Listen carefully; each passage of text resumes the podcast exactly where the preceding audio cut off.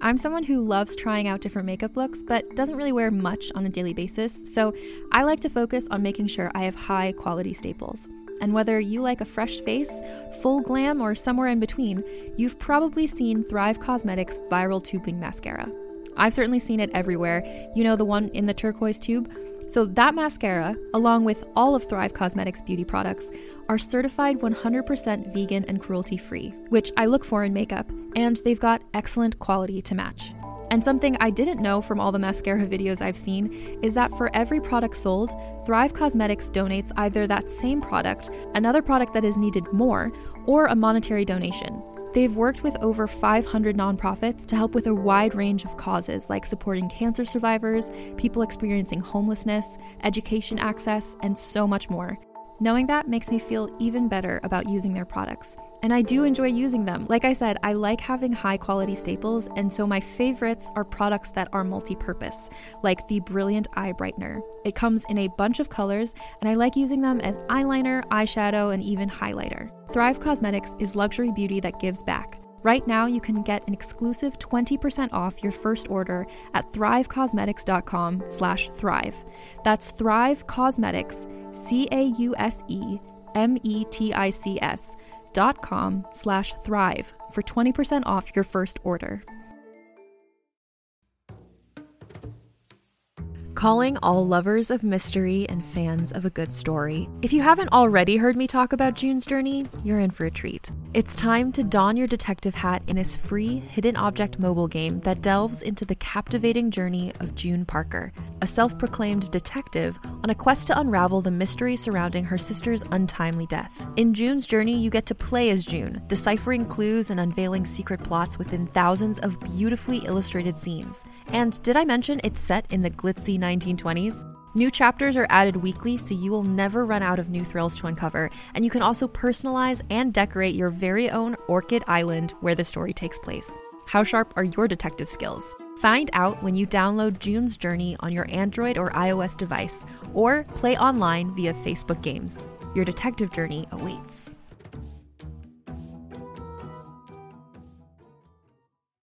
Let's hang out. Let's hang out. And let's talk about what lessons we found. Let's hang out. And let's listen to two lesbians shout. Let's hang out. Let's hang out. Hey everyone, and welcome back to Let's Hang Out, the podcast where historians will call them close friends, besties, roommates, colleagues, anything but lovers. History hates lovers.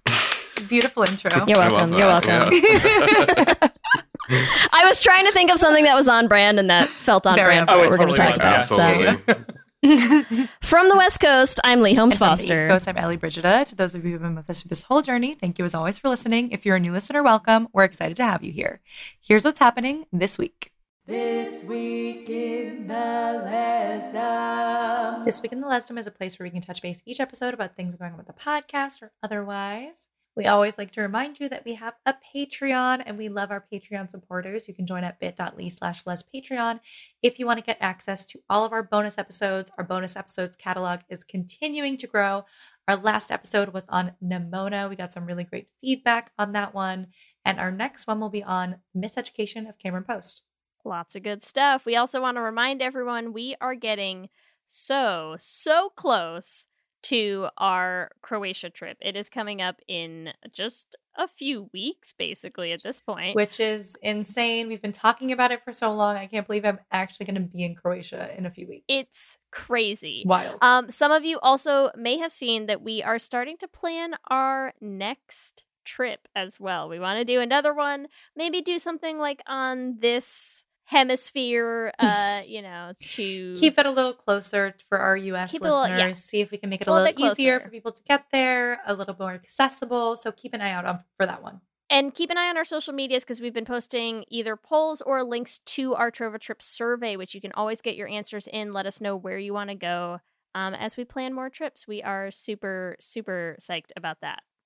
And keep an eye on our socials to see all of our fun Croatia activities. We'll be posting on our stories. I'm sorry for all the FOMO that you're going to have, but Lots. Of we wish you were there up. too. in the greater Les universe, uh, first we want to also just give a quick shout out. There are still SAG and WGA strikes going on. Um, it's it's ridiculous. It's just ridiculous. So as you go through the season with us, um, as obviously you'll see uh, some changes to our episode topics and stuff like that. We just want to remind you, obviously, um, pay your actors and pay your writers to the studios. Um, it's ridiculous. So yeah, there's that. In better queer representation news, Harley and Ivy. So, Harley and Ivy from the Harley Quinn animated series are currently the longest running queer couple on TV. For four seasons, they have been running. So, they are not canceled yet. Don't cancel them, you motherfuckers. Do not cancel them. Let them keep running. But it's still, I'm happy. I'm happy we got some Harley Ivy on, ships they're on going on. HBO, right? And I feel like with their whole HBO, I do not have a ton of faith in these days. I know, but fingers crossed. They've been up up for four seasons. They're still kicking. So let's keep it that way. Okay, I'll I'll try to have hope. Yes, try to have hope. With that, that's what's happening this week. Back to you, Ellie and Leigh. Thanks, Ellie and Leigh. We are so excited to bring you our second episode of season seven, Straightforward. And we are very excited to be joined by two special guests today that I personally went to college with, which is very exciting. Billy Aberle and Chris Sabol are here. Hi, Billy and Chris. Hi. Thanks for having It's- us. So good to see you. I This know is gonna it's really be good so to see you too. fun. It's been too long. It, has really been has. far too long. And for those of Yeah, it's been It's so been long so for long me since too. saw each other. Oh my Yeah. gosh! wow, like ages. I'm in it. I'm. You're here. I'm You've been with there. This. I'm a part of this. I feel like this is the perfect venue to like catch up in. Like, yeah, why it not? really Why is. not? I'm Yeah. like literally I'm just gonna be an hour being like, so what have you been up to? And Yeah. it's just gay shit. And so it's perfect. This is it. Gay Here are the musical things- shit. That's what I want to hear about. Dreams come true. the things you need when catching up with old friends. Um, one, wine. Billy, you're ready. Two, it. microphones. We're all We're prepared. all prepared. We're all ready. yes. And for those of you who are listening, I want to let you know who Billy and Chris are and why we have them on the show because they're both wildly talented. They are the writers and producers of Straightforward, which is a new musical based on a true story that captured attention across social media. Now, Billy and Chris, will you tell us about that article because I feel like the article is the is like what a great story to write a musical about. I'm super pumped about it and very gay. Billy thought so too. Yeah. yeah, so I, I usually let Chris take the reins on on telling kind of like the story of how it all came about. So, Chris, why don't you uh, why don't you start and I'll I'll pop in at points. Yeah. So I think a lot of us like read this article when it came out, and this is going back like 10, 10 years, almost 10 years now. And we had just uh, seen Fun Home, which was on Broadway at the time. And we were like looking for something to collaborate on um, and write together. We were just like at a bar, like after viewing Fun Home. And like I, to this day, like Fun Home is like still one of my favorite musicals ever. But we were chatting about how we had both separately read this article, but we hadn't really talked about it. And Billy was like, you know, this article would actually really, it would make a great musical. And I was like, yeah, it would, but you know, like it's based off of real people. So like you can't just we we can't just do it, you know, we have to get them involved and they're not going to want to do it. And Billy was like I'm going to email them and I'm going to tell them that we are musical theater writers and that we want to write a musical about their lives. And I said, you know what? You go ahead and do that. And if they respond and they give us permission, I'll do it with you. And he was like, okay. So he emails uh, Mike Iamele, and he responds and says they're interested in meeting and we drove up to boston like that summer and we sat with him and uh, his now husband garrett for probably what like four hours like over two separate days in boston and they kind of just like we recorded it um audio and we they sort of just like bared their souls to us and we took what they said and we turned it into this musical so um that's sort of how we arrived here Can- Yeah. I I love two things specifically right now about that story.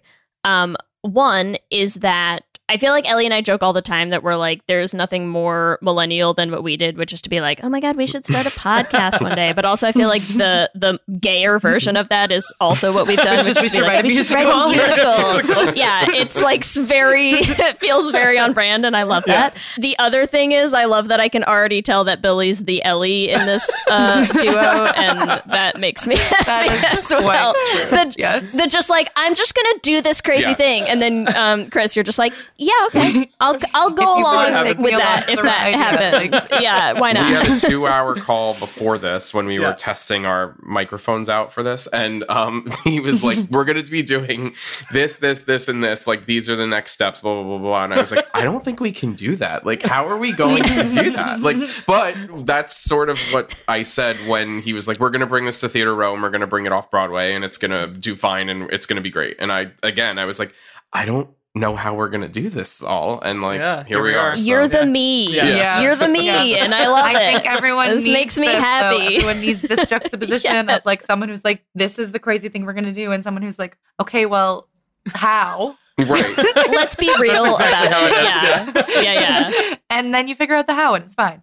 Can we go back a little bit? Can you explain what is in the article for anyone who might not have read the article? Like what happened to these two Yeah, people? Spark Notes. right? Spark Notes. yeah, it. yeah. So basically, um, the story revolves around these two people, which is actually one of the songs in our show.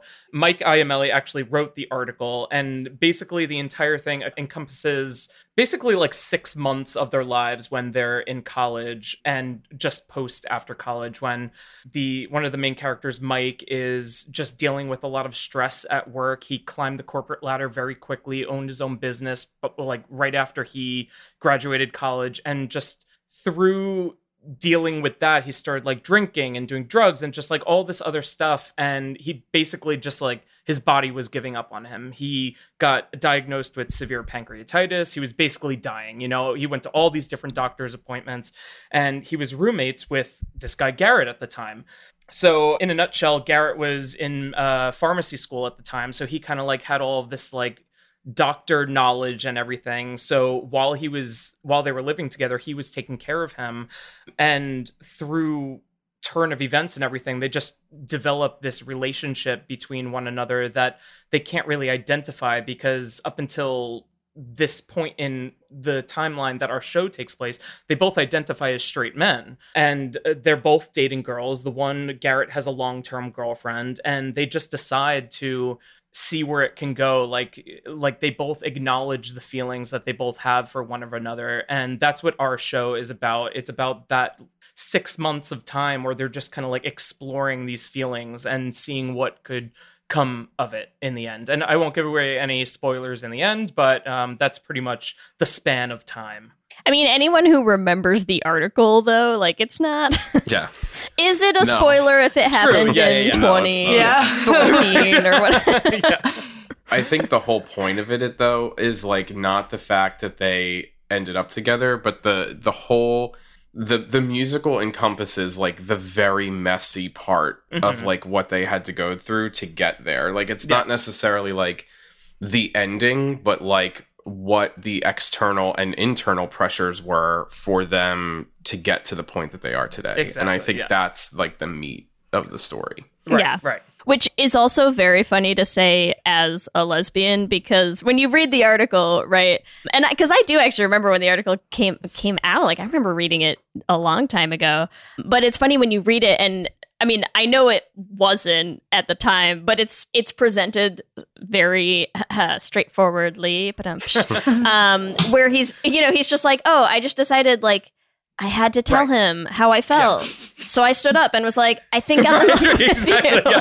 and I'm like, I'm like, I'm sorry, have you not met lesbians? Like, I literally had a conversation yesterday with a friend about the time she accidentally dated a girl for three months and didn't Right, know about right. it. You know, like, and, and that's the thing. It's just it's like you know when we actually interviewed them, interviewed them. You know, it it became very clear that it wasn't so straightforward like that, you know? Like, oh, I'm sure. was- I'm sure it was it not. was yeah. this gigantic span of time where it was just like you know they talk about emailing each other back and forth because it's more comfortable to get their thoughts out they they talk about you know like garrett like cleaning up his blood in the bathroom because he was like throwing up blood at the time from this disease that he has you know it's it's so much more than what the article um puts forward but you know it was enough to capture chris and i's attention and just a quick story on that. So when we were like uh, finding all the roles for this current production that we're running so we got this one submission from this girl who remembered reading the article when it first came out and identified as straight as at the time.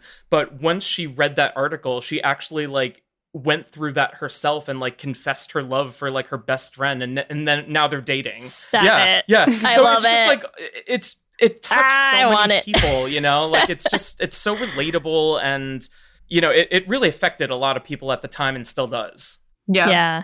Yeah, I mean, I think that's that's the thing too, like about why we were like, let's talk about this on the podcast because it's like, yes, this musical is awesome and like everyone should go see it, but I also feel like there's like such a relatable. so yes ga- this is the most like relatable queer experience. Is exactly like yeah Yeah. at Yep. some point we all were quote unquote straight.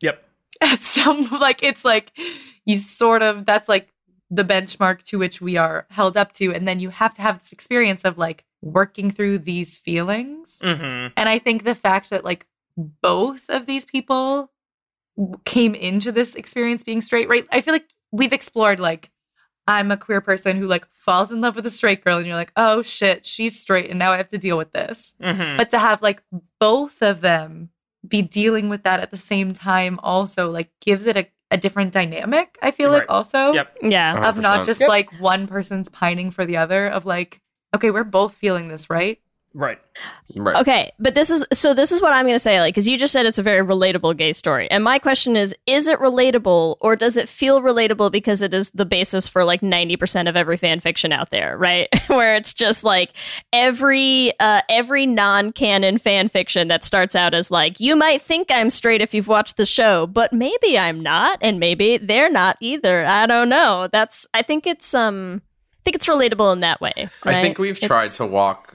the fine line of that because we are aware of those types of um I don't know if you want to call it like tropes maybe. yeah Um, Yeah, but yeah.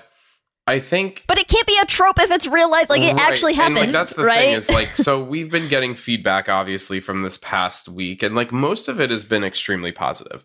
We did get a couple um that were not like they weren't scathing but they weren't 100% positive either and a lot of it was like I, don't want to I don't want to put words in in people's mouths right but like it came across as like gay people don't act this way and so Mm. like my response to that is well how are gay people supposed to act then like Mhm. you know you, you have these two guys who we, we've taken their you know their their likeness and their experience and we've put it on stage and it's their experience and it's their coming to terms with who they are how is that not acceptable to Mhm. other people you know what i mean Mhm. and so that's one of the challenges that i think that we've run into and i'm not I, I, it's it's a it's not a mountain it's like uh, you know but it's it's it's something that we've been questioned about but i think that it's important to have that discussion like Mhm. it's not you know i just because like you know for example there's um you know like towards the beginning of of the musical like you're seeing you're seeing their friendship so you're seeing a lot of this like like broy out stuff right and so a lot of Mhm. people you know like there may be some people that watch that and go why am i why why are they acting like this and it's like well Mhm. because this is like this is what it was and so Mhm. like we want to be able to portray that you know like they were not coming to terms with who they are and now they have but like we want to see that that journey from start to finish you know Right. And you know, rolling off of that as well, it's so good that even people say stuff like that because it sparks these conversations that we get to have, you know? And it's just like, well, why were you really feeling that way? Like why why do you think that these actors have to portray these characters a certain way on stage and we like get to talk about it. And that's that's exactly why we set out to write a musical, you know, because art always like challenges things and just the fact that there's people that have different views about like what is happening on stage is like that's gold to us. You know, we're like, let's talk about it. Let's let's you know like bring it. You know. yeah, I mean, they should be discussing it, right? If they're Yeah. not discussing it, then like, what's the point of it, right. Exactly. right? like, literally. Yeah. yeah. I'm curious, like, I mean, I knew both of you in college, but like, I don't, I don't know, honestly. Like, I mean, I think all of us came out at college at some point, Yeah. but, but I'm not sure. Did you? Did you, Chris? I came out probably in my like at, right after college. Like I don't, I wasn't out in college. Oh college. yeah, I that's don't right. think. I always forget that. Yeah. I think I was Yeah. sophomore year or junior year. I think it was sophomore year. Yeah, because it was my, Yeah, I it was my junior year as well. So, like, I mean, okay. all of us also knew each other Mhm. in, in a stage of life where we were not out, Yeah, that's Right. true. Yeah. right? Where which we is like, weren't who we are now. which is sort of And me too. I'm just gonna keep inserting Leigh, myself. never- I was gonna ask Leigh. I was coming to you next. Leigh is It's fine. No one cares. No. I'm just I'm just waiting for the next person to come through the door on Ellie's side. I know. can't wait. I'm so sorry. Yeah, I'm like I everyone can't wait is to see listening. who it is. I'm on my family vacation, and like three of my family members have already come through the door. I literally, Listen, I told you, in, stay out of in my 10 recording minutes, my kids will run through this door. Or it'll be fine. It'll be great. But I mean, I guess like my question to you is like, just because I find that fascinating that like we did know each other in those times of of our lives, and Yeah, what was straight Ellie like? Well, no, you don't have to say that, but but I don't know. It's like it it's bringing me back like to that part of my life, right? Mhm. And like it is messy.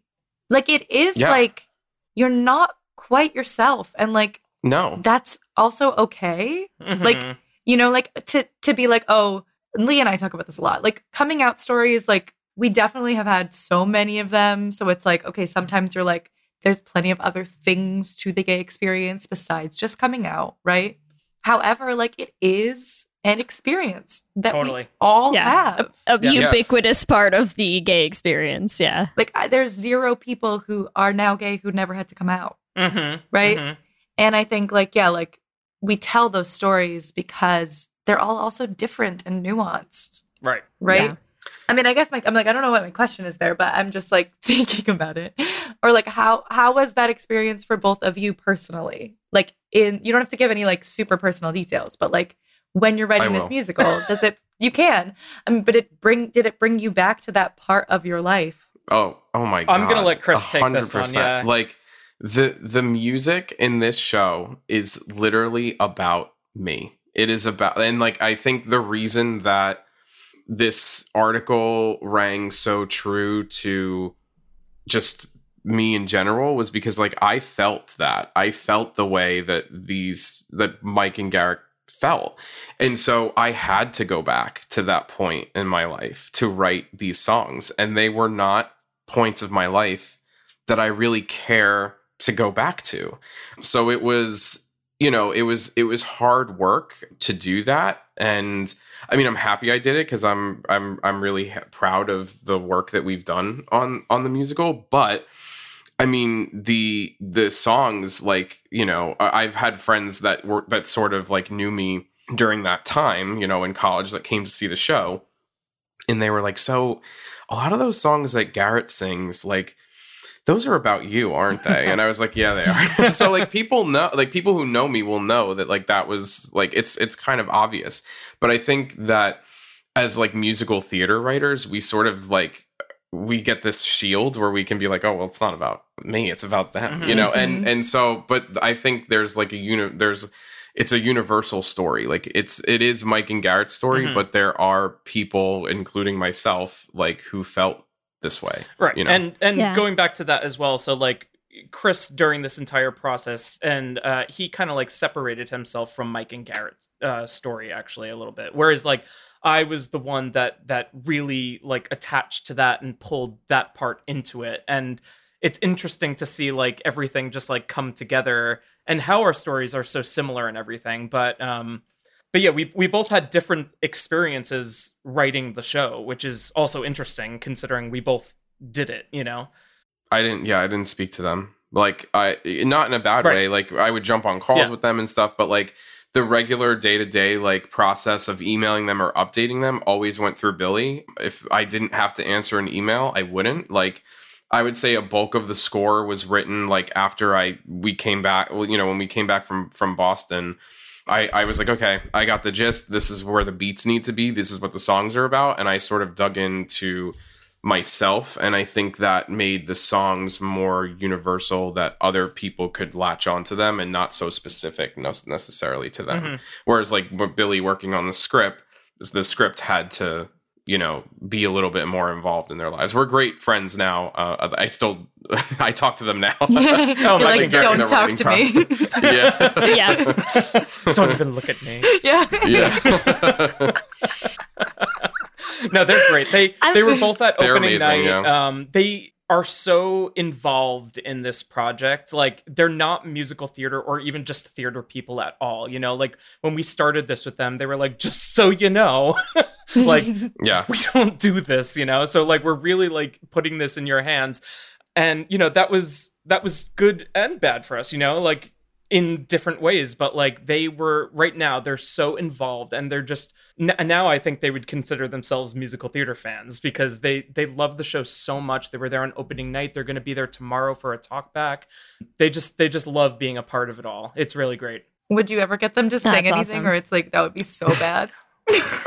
i don't think so but the, they sing it. They sing it to each other like in private. but they're like, Probably. yeah. Don't, I'm sure. Don't put In the like, shower, in the shower. There you go. Anywhere public. I think the other thing too is that they have been like so gracious when like maybe we you know we now the story is intact and the story is theirs but we we all know on this call as as writers that sometimes you need to embellish for the stage a bit to make things more dramatic and engaging for the audience. And like so we were initially concerned and worried about what they would think about some of the minor things that we added.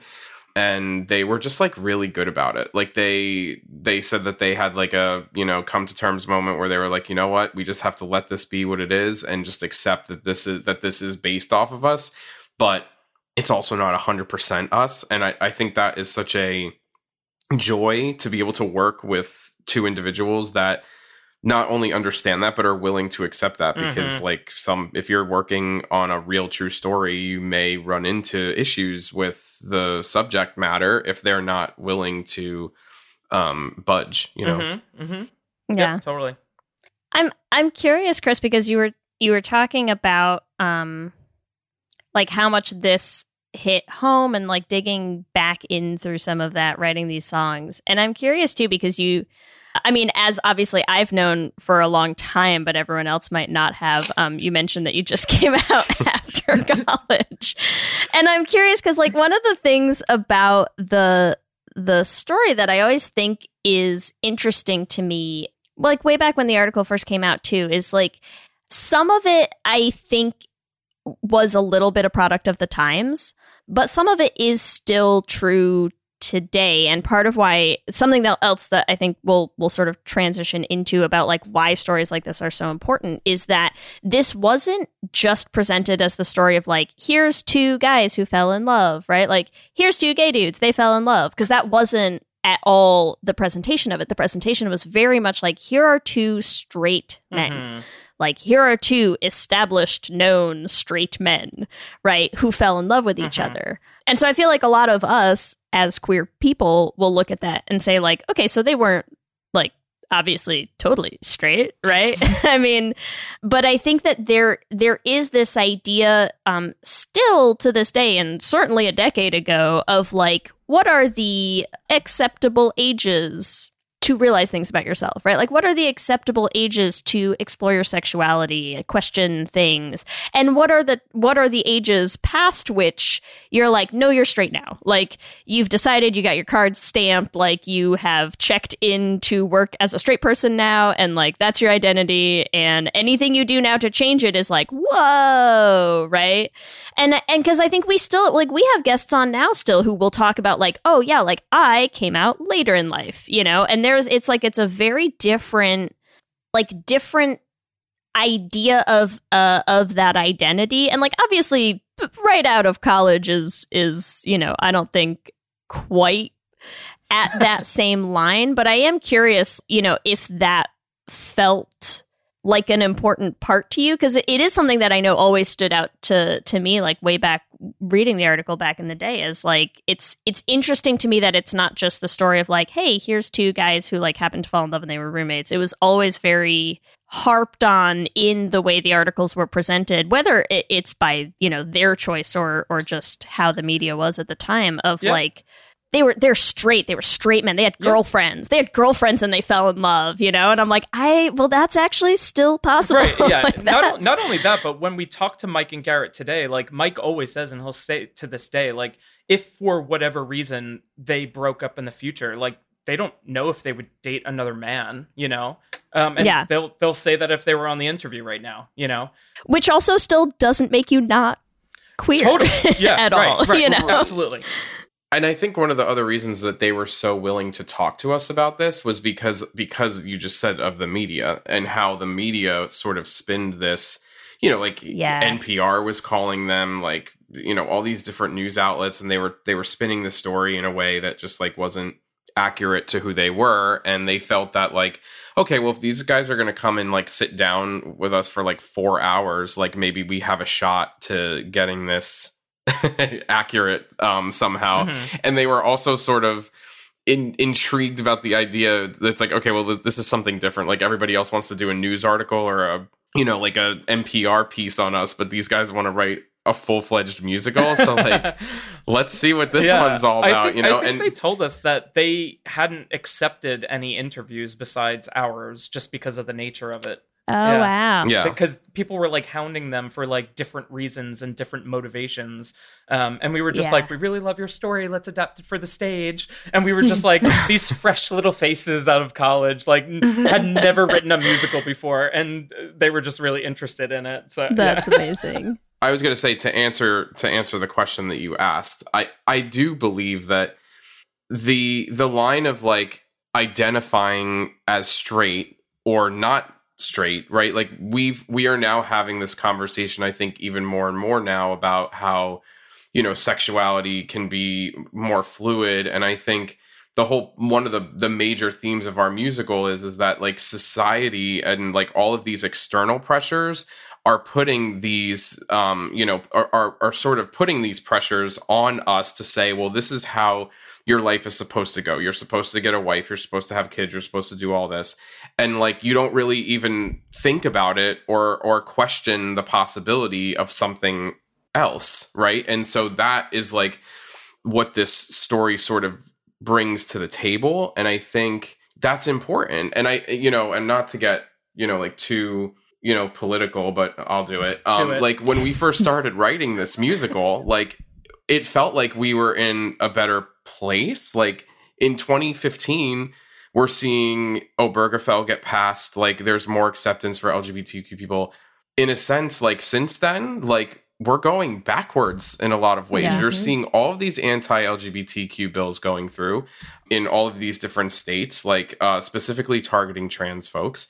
And like i not that our that our musical deals with with trans um folks but like it should be like we should allow people to be and experience and and love the way that they want to. And i know that that sounds like so corny and cheesy but like that's sort of why it's called straightforward because this relationship and what they want to do should be straightforward but it's not Yeah. and it's because of all of these other You can shop from anywhere doing pretty much anything. You might shop while working, eating, or even listening to this podcast. And however you shop, we all know and love the thrill of the hunt. But do you also know how to get the thrill of the best deals? Because Rakuten shoppers do. With Rakuten, they get the deals they love with the most savings and cash back. And you can get it too. Start getting cash back at your favorite stores like Sephora, Nike, and even Expedia if you're looking to get some travel in. And getting cash back doesn't mean you have to miss out on sales because those can just be stacked right on top. It's easy to use and based on a simple idea. Stores pay Rakuten for sending them shoppers, and Rakuten shares the money with you as cashback through PayPal or check. Download the free Rakuten app and never miss a deal. Or go to Rakuten.com to start getting the most bang for your buck. That's R A K U T E N.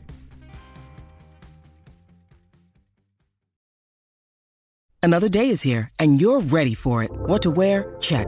Breakfast, lunch, and dinner? Check. Planning for what's next and how to save for it? That's where Bank of America can help. For your financial to-dos, Bank of America has experts ready to help get you closer to your goals. Get started at one of our local financial centers or 24-7 in our mobile banking app. Find a location near you at bankofamerica.com slash talk to us. What would you like the power to do?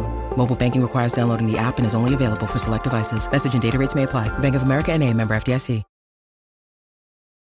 things that are happening, whether it's a politician trying to get in between i- i- into your bedroom or, you know, like family pressures or whatever the case may be.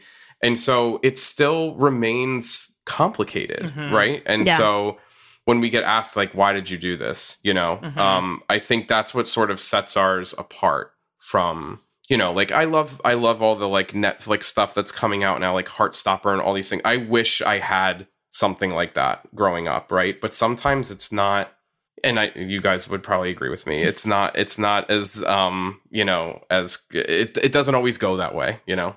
Mhm. yeah. no but i think but exactly exactly like what you were just saying and and especially you know uh we i can't remember if we had started rolling you know yeah i think you mentioned fun home at the top of the episode Mhm. um even when you look at something like fun home right and fun home is so very much a story built on the idea that like it can be too late right? Like Mhm. it was too late for her dad. Like he was never going to get that chance to have the queer life that maybe he would have had if he'd grown up in a different time right? And and you watch fun home and i think fun home like so many other queer stories. And again like yeah nothing against them. I mean we eat that shit up. We love gay media of all kinds but like there are so many queer stories in the media that are based around your coming out in high school in college right? Like i'm question i'm having these thoughts. I'm sitting up at night dreaming and what am i what is going through my mind right? Mhm.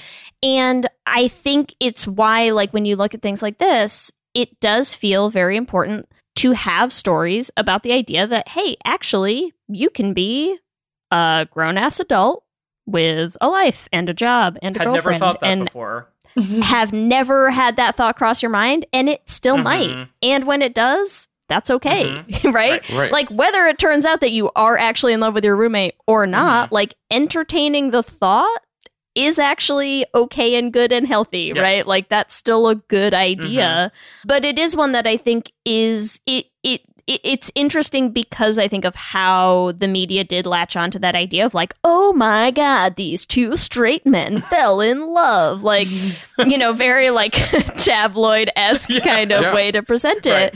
And you're like, because I think that's what makes a lot of straight people feel more comfortable with the fact that they're like, Oh, what is yeah, they're like, this? right? Like, Like- right. Yeah, exactly. They're like, can you imagine? And like a lot of queer people are like, Yeah. yeah, that's how it, that's how that happens. Like, that's exactly what happens whether you're 16 Right. or like 50. It doesn't super matter. Yep. But the idea is like, and that's you should be okay.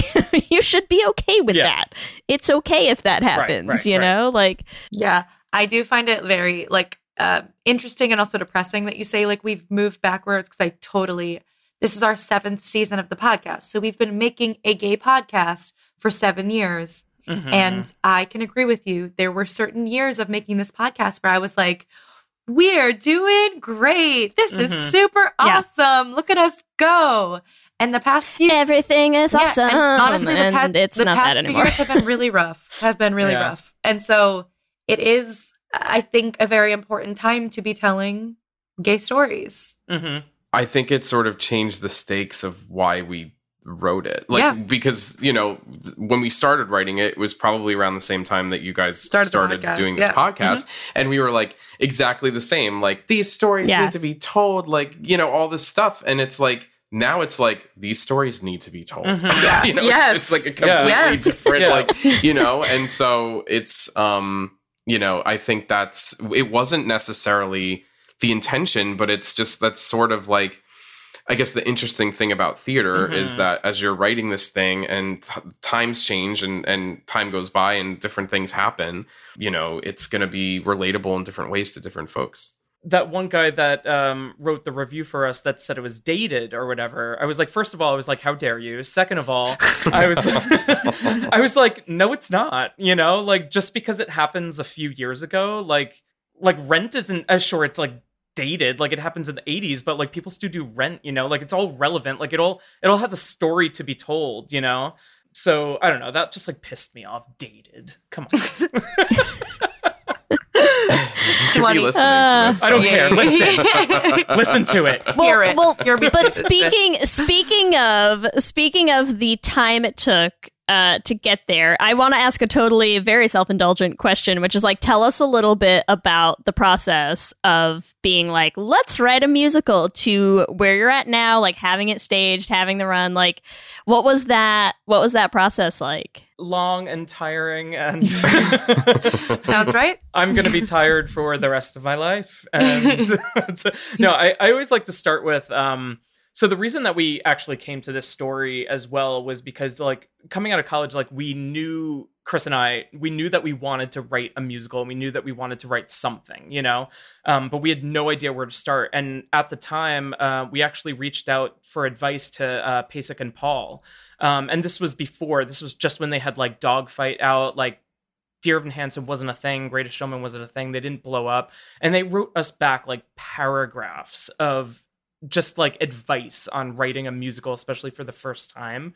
And one of the pieces of advice was find a story that like already exists that you could like latch onto that you can like get details about that you don't have to create something from scratch and then turn that into a musical at least for the first one so that's where we kind of like set our eyes on like finding a story that already existed that we could like talk to people about that like we could get information and like build our story from there.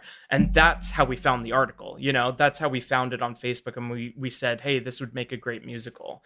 Um but then as far as everything from there i don't know. I- it's like it's a gigantic It's a blur, yeah, Well, I would say the bulk of, you know, like obviously the interviews were super, super helpful. Mhm. And we wrote probably a handful of songs and then d- did a little bit of a markup on a script. And like the original idea was going to, I, it was going to be like a six to eight person musical. There were going to be other moving parts Mhm. like in this. that are actual And then- characters in the story The Mhm. right, and then we were like, maybe this just needs to be a two-person show because then we can really sort of dive into like what is happening to the two of them without seeing the external stuff that's happening. But we, it could be a part of the story, and we can feel it as the audience, but in a way that isn't taking away from their story. That Mhm. was probably the smartest decision we made on doing this because everybody always asks like how did you how did you produce this and like you know it's as you know like it's very expensive to produce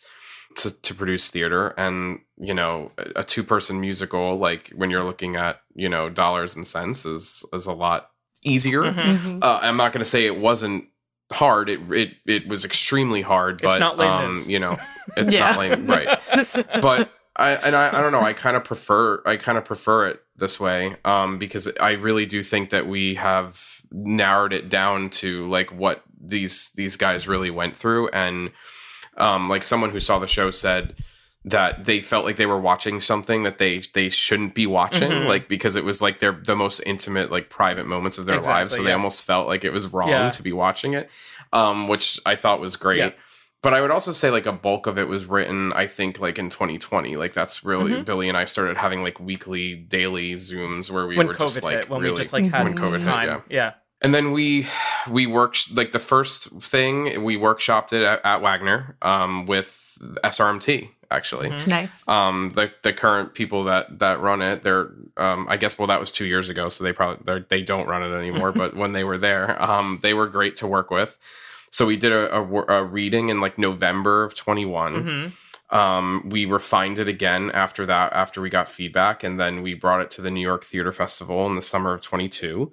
Um, and then we refined it and, again. And then now this is the version that we're presenting off Broadway. Mhm. So I guess the long that was the long answer to your question of like it takes a really long time like Yeah. to Yeah. write a musical Yep. um it's just and i'm sure it's it's i mean we've already had meetings it's going to change again Yep. so Yep. What are some of the biggest things you've changed? from Like from the from the like- beginning. Like let's say like from the first iteration to now. Ooh. Like from um, before you did it at Wagner. Well, we really expanded it for the most part. I think when we did it at Wagner, it was only like nine songs, and now it's like twenty. Um, so it at least doubled since Wagner. New York Theater Festival, we added about fifteen minutes to the show, um, which is funny because now our goal for this Is to time around it. is actually yeah yeah. Yeah. We we were expecting it to run like an hour forty, and it's running two hours with no intermission. So we're kind of just like. We're gonna see if we can squeeze it in a little bit, uh, which we can. But um, and just like you know, like refining the storyline just so it's more clear, like as clear as possible. You know, and that's the biggest thing. Like after every single one of these iterations at Wagner, at the New York Theater Festival, at this, we just ask people for feedback. You know, it's just like we just ask them questions. Um, what did you think of this? Was this clear? Um, what part didn't you like? And just constructive criticism. And we just take that and we look at it all and be like, all right, well, this came up 10 times. We should probably look at that. And then some other ones that like one person said, we're like, well, everyone else gets it. We're going to leave that one alone. You know, so it's it's just really just a balance. Yeah, I feel like the feedback is tough, like especially when it's like for me and Leigh, it's like we also run a musical and we're like, this is our baby. And then someone says something and you're like, no, that's the best part of the show. we're not cutting it. Yeah. like, no way now. right, But right. I think that's the hardest thing is is cuts.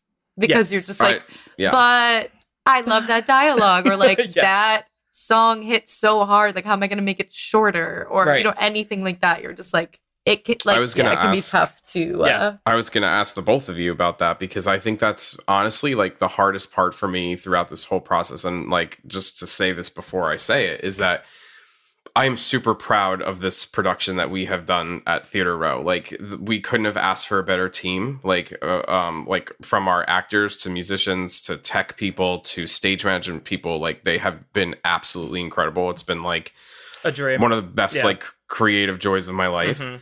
but i also there's this sense of like every time we get up on stage to do it it's like oh my god like there's a hundred new people in this room that are watching it and are going to you know get what they want out of it or or pick it apart in different ways and like i'm still i think i'm still like not over that yet like i haven't found a way to like be numb to that Mhm. because it is Mm. your baby like you said Mhm. you know so i'd be interested like how you guys feel about that um you know when you present like this thing that you've been working on forever to people and then they you know they they give you the feedback Well, listen, I can answer that super easily because Ellie knows the answer to this. So we one of the things that's nice about when we did the flames, like you put it out as a podcast, right? So we had uh, when we first released, like when the episodes were releasing every week, we did listening uh, parties. We would do like Zoom parties. We'd have people come on and we'd like all listen to it together and and do some Q and A's and stuff afterwards. But those were all people that we knew were going to love the show, right? Everyone else, like we're not there. we're not there. We don't get to hear them.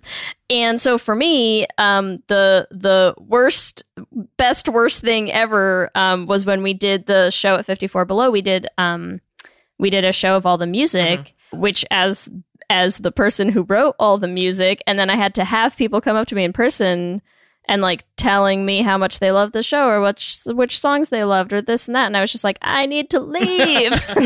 I, need, I can't be here.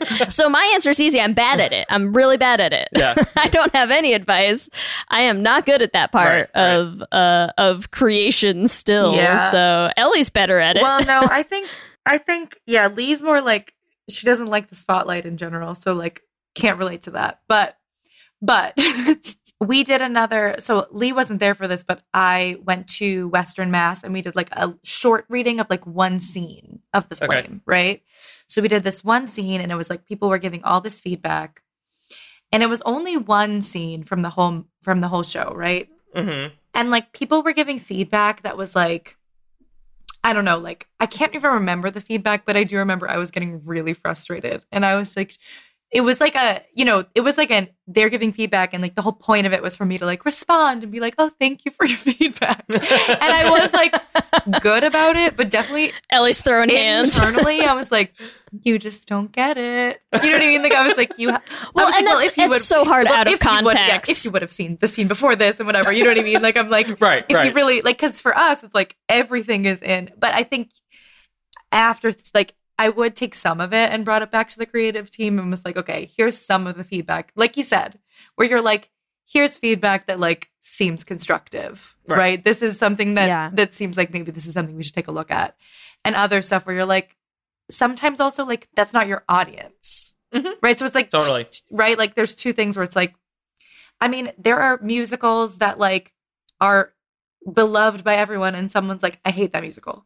Do you know what I Mhm. mean? Like, it's it's just like the name of the game, right? That's like, a really yeah. good point as well. Yeah. So I It's not think gonna be for for me, it's like trying to compartmentalize of like, okay, they're just not the right person for this show. Well, you know right. what I mean? More I- so than like, I'm But gonna you take know, that feedback maybe- to heart, if that makes sense. one maybe one other thing I will say as well, because it is something that I know I said a lot during the flame. I'm saying it now as we're working on our next musical, and that I still believe in. It's actually it's interesting to me now to go back to the flame, knowing so much, knowing it so much more. I think um, than I did at the time is like one of the hardest things for me when we worked on on writing the flame when I was writing the music for it is like uh, I didn't I didn't have a workshop. I didn't have the ability, you know, it's like we had our little team. I would bring songs back and play them for people. and our little team of the four of Yeah. us and the other three people would all go, "Oh my god, great. I love it." And I was like, "Could someone please give me a note once?" like somebody No. change something because even even I am not conceited enough to believe that like every single thing I am doing is the best it could be. Like just by the grace of God, every time I nailed it, I'm like, no, like so, there's gotta be something, and no one's telling me what it is, and I and I think it's why, honestly, like it's why I think I'm still very insecure about listening to the Flame and the music in it because I'm like, I know there's feedback out there somewhere that I should be getting and should be having. And it's like, and I know it even more now because I can even tell just having written another musical Mhm. now that I'm like, oh, I've grown as a songwriter, right? Like I can see it in myself. And so that means I know I could go back and be okay with getting feedback on stuff that like I, that, really I actually kind of would love to have the opportunity to get. So like I think it I'm sure I'm going to be terrible at it when it happens the same way that we all will be when it's our babies, but like but I also think there's something so really important and and powerful about being able to put it in front of other people and taking a step back, putting the wall up and just being like, "Yes, please actually give some notes and give some criticism and help us make it the best thing that it can be Right. because Yeah. it it is it's hard now for me to just be like nobody ever gave me a note. I changed not a single thing. I fixed nothing. I'm like it's just it's whatever happened the first time through. And i'm like that's probably not actually the best idea. So I think good our- on you for already having taken like you know. I I think our rule has always been like if more if if we're getting like multiple people saying the same thing, then we know that we have Totally, to address it. yeah. But Yes. if like someone, you know, another person said that they wanted to see more LGBTQ representation in our show and I'm like I I don't know how to help you with that. Like, you know what I mean? Like there's this show Yeah. is about it's a queer love story. Like Yeah. what does that mean? It's a- you know? And so we always grapple with that as well because like obviously when we're holding auditions we're not asking people's sexual orientations you know it's like Yeah. you guys are You actually perfect for this legally cannot. Exactly. So, like, we It's can't. Right, You right, can't right. ask that. right right Yeah. And it's just like regardless it's just like you guys were the right fit for this these roles you know that's the end of the story it's about the story it's not i don't want to say it's not about who's on stage because obviously we need representation but like it's not just about who's on stage it's about who are the writers who are the team like probably more than half our team is gay or something you know it's just like there's plenty of representation in our show you know it's just some people that just see who's in front of them Yes. but I no, think but that's, I that's I part love of it. that advice though of saying like you know hey look if it's if it starts the numbers are climbing like maybe it's a valid Right. note otherwise kind of let it roll off yeah. you like that's It's I like the only that. way to And I- survive. Like you Yeah. can't take Yeah. everyone's feedback, then your show Yeah. will be a jumble. Uh, I was gonna say this one guy. I stand in the back of the theater at the end of the show, and this one guy came up to me at the end. He was just like, "I couldn't hear what his sickness was, so the whole show I was confused." And I was just like, "Well, you just missed it. Like it, it was there. Like we Yeah. addressed it. So you just missed it. Sorry." I feel like, yeah, that's a you problem. No, could you please say it repeatedly and frequently throughout the show? I think that's the most important part. and and also like speaking of of our actors i feel like we were just like completely blessed with the actors that we have because they honestly when talking about feedback like i trust their their feedback more really than anyone um because they're like living with these roles and they just have been I you know I I think it was a really good rehearsal process because they would challenge us Mhm. on stuff and Yep. say why did you write this this way Mhm. and then I would have to sort of like go back and think about why Yeah. I did, you know. But the and first so- time that happened, I was just like, You're like, But what do you mean? yeah, yeah, what do you mean? um, yeah, but um, it I- was You're like, but well, I took the pen and I I made words me- on paper. I relish in that. Like, I if an actor says that to me, like I I think I'm, I'm like in heaven. I love that, um, because I want to be able to have that that conversation about you know. Um, you know, how did we get to this point, and how can we wh- how can we translate it to like your performance, right? And if and if we're having trouble getting to that point, then is it on us as the writers to go back and change something because we didn't get it right the first time, right? And so that that feedback to me is like absolutely critical. Um, and so just I can't say enough or- about or maybe our we didn't get it right the tenth time, and we have to do it again. The- yeah. right, exactly. um, but yeah, I can't say enough about them. They were they've been oh incredible god, for yeah, this, whole, this whole process. Yeah, so yeah. Before we sign off, you are um, running the show right now, correct? So what's Correct. Mhm. what's happening with the run currently? So we have five more performances: um, Thursday night, Friday night, Saturday matinee night, and Sunday matinee. Um, and then we close, and we're working on the next steps. yeah, Exciting, and it's been pretty successful so far, right? yeah, I would. yeah, I would say so. yeah, at, at the end of the day, um, it probably you could say it was like ninety five percent sold, which is amazing. Like, Amazing. we we That's couldn't awesome. ask for Yeah. anything more. You know. yeah, So that it's- is awesome. yeah. So Congratulations on that. Yeah, Thank you super so pumped much. for you. thank you. Um, anything else you want to tell our listeners, either like about the show or just any advice you have for them if they are LGBTQ creators, stuff like that. the I I think I I honestly do think the advice I could give is like I don't I I don't think that every single writer whether they identify as LGBTQ or not like you're going to have your own identity and your own experience when when you're coming into you know writing whatever it is a play a musical um you know book whatever and i just i think that it's super important to whatever it is that you are writing is that, that you can personally connect to Mhm. it because then you are able to personally say like no i did write it this way because this is why Right, right. and xyz and and so you know it's it's it's hard to um you know like as we've been talking about you know feedback and all this uh, stuff throughout the episode is that if if you can if you can back up like why you did something and why you wrote it the way that you did because of an experience that you had then that makes the piece like more truthful in itself Mhm.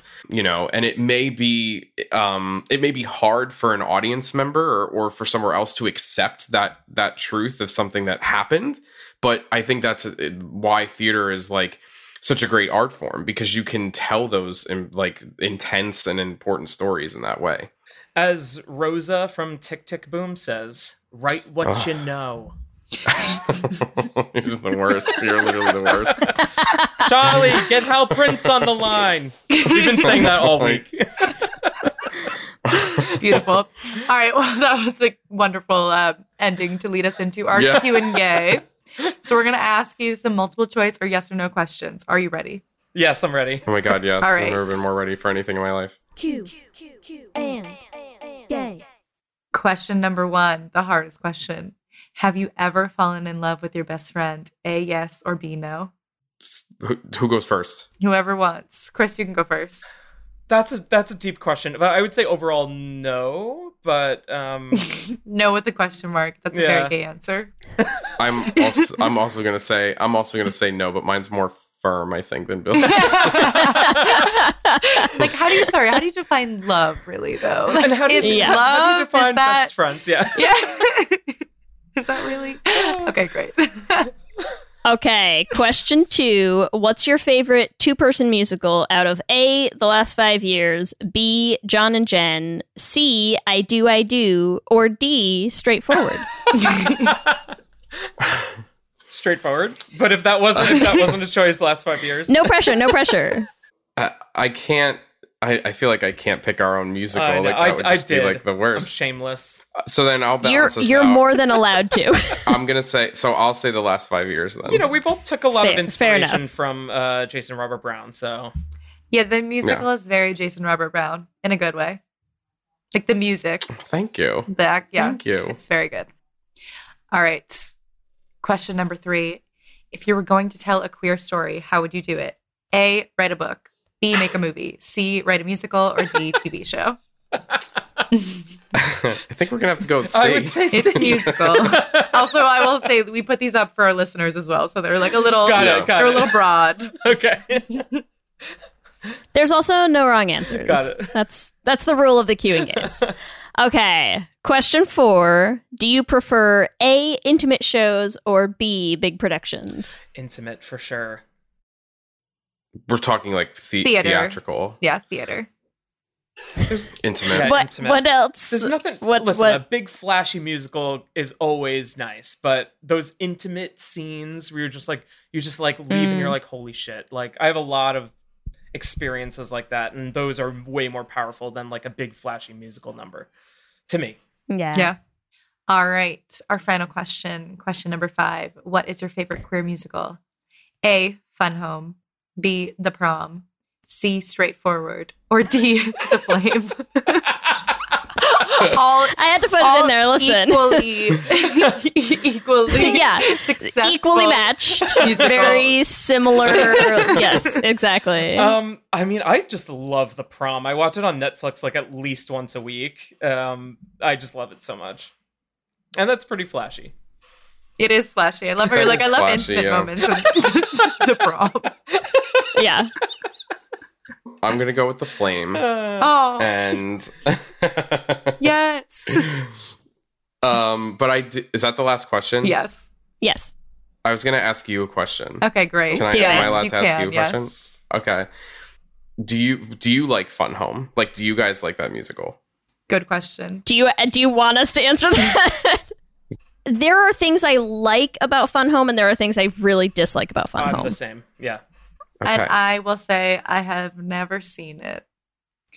I'm so sorry. Yeah, I agree.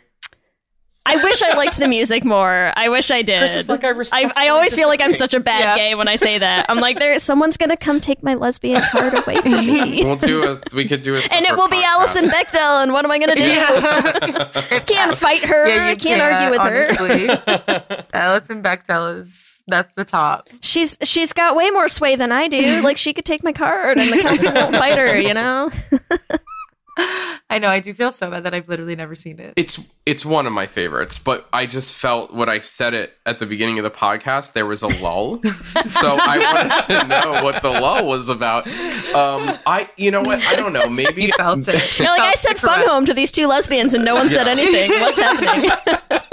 it's To these two musical It's- lesbians also too. Where I'm like, that's like such a faux pas. Yeah. I I love the story of Fun Home, and I love the book, like the writing, the the lines, dialogue. There there's a lot of stuff in it that I do like. Um, Mhm. But yeah, we can we can continue. We'll continue off air. Continue off air. All right. I will. I will stop this before the lesbian mafia comes for us. But um, I know, God, what is it? We keep getting them on We our do. on We our tail. We're not us. doing They're just going to charge through your door, Ellie. Yeah, exactly. Like everyone else in this house. They're here.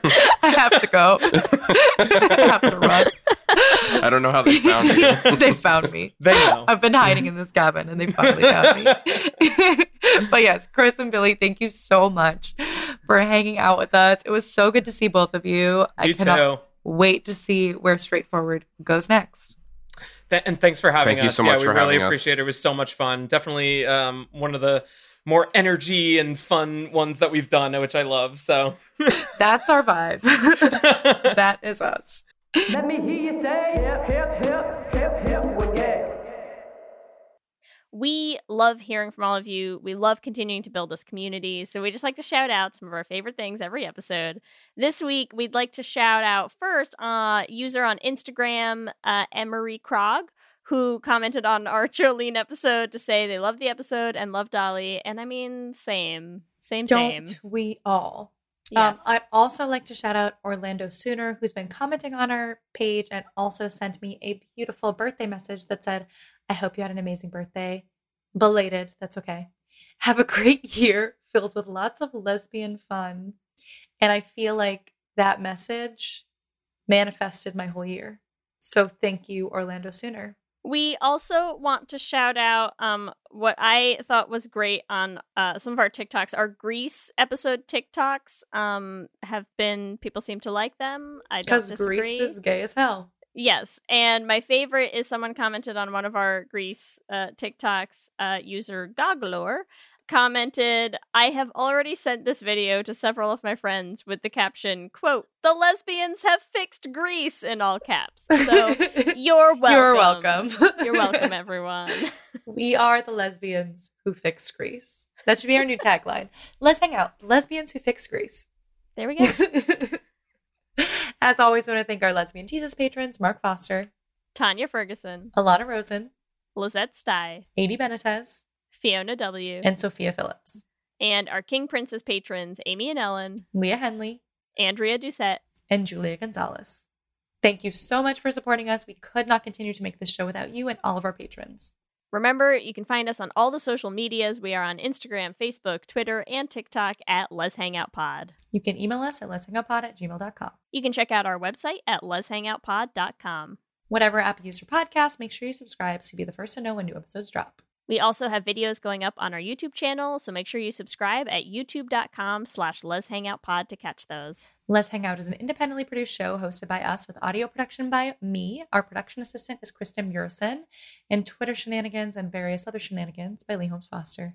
If you want to help support our little team, the first way that you can do that is easy. It's free. Leave us a rating and a review on whatever app you use to listen to podcasts.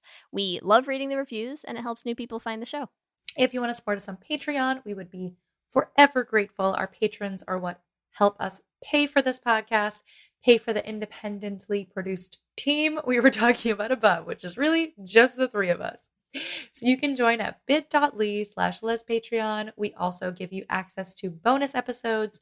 There are 12 bonus episodes up right now. So if you can't get enough of your Let's Hang Out and you're like, I need more, join our Patreon. We've got it there for you. If you want to get some Let's Hang Out merch, all of our designs are available in our TeePublic store. You can get them on t shirts, on tank tops, on sweatshirts, on all sorts of good stuff. You can find it at bit.ly slash lesshop.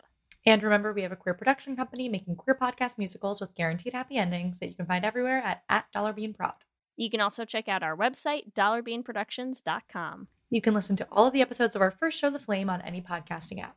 And if you want to help support us in making more musicals, you can join our Patreon at bit.ly slash dollarbeanpatreon. It is so, so helpful, and we are so close to our next show, Journey to the Heart, coming out so soon. If you want to follow us individually, you can follow me at Ellie Brigida on Instagram, Twitter, and TikTok. You can follow me on Instagram, Twitter, and TikTok at LSH Foster. With that, I'm Ellie. And I'm Leigh. And, let's, hang, out, again, soon. Let's hang out, out.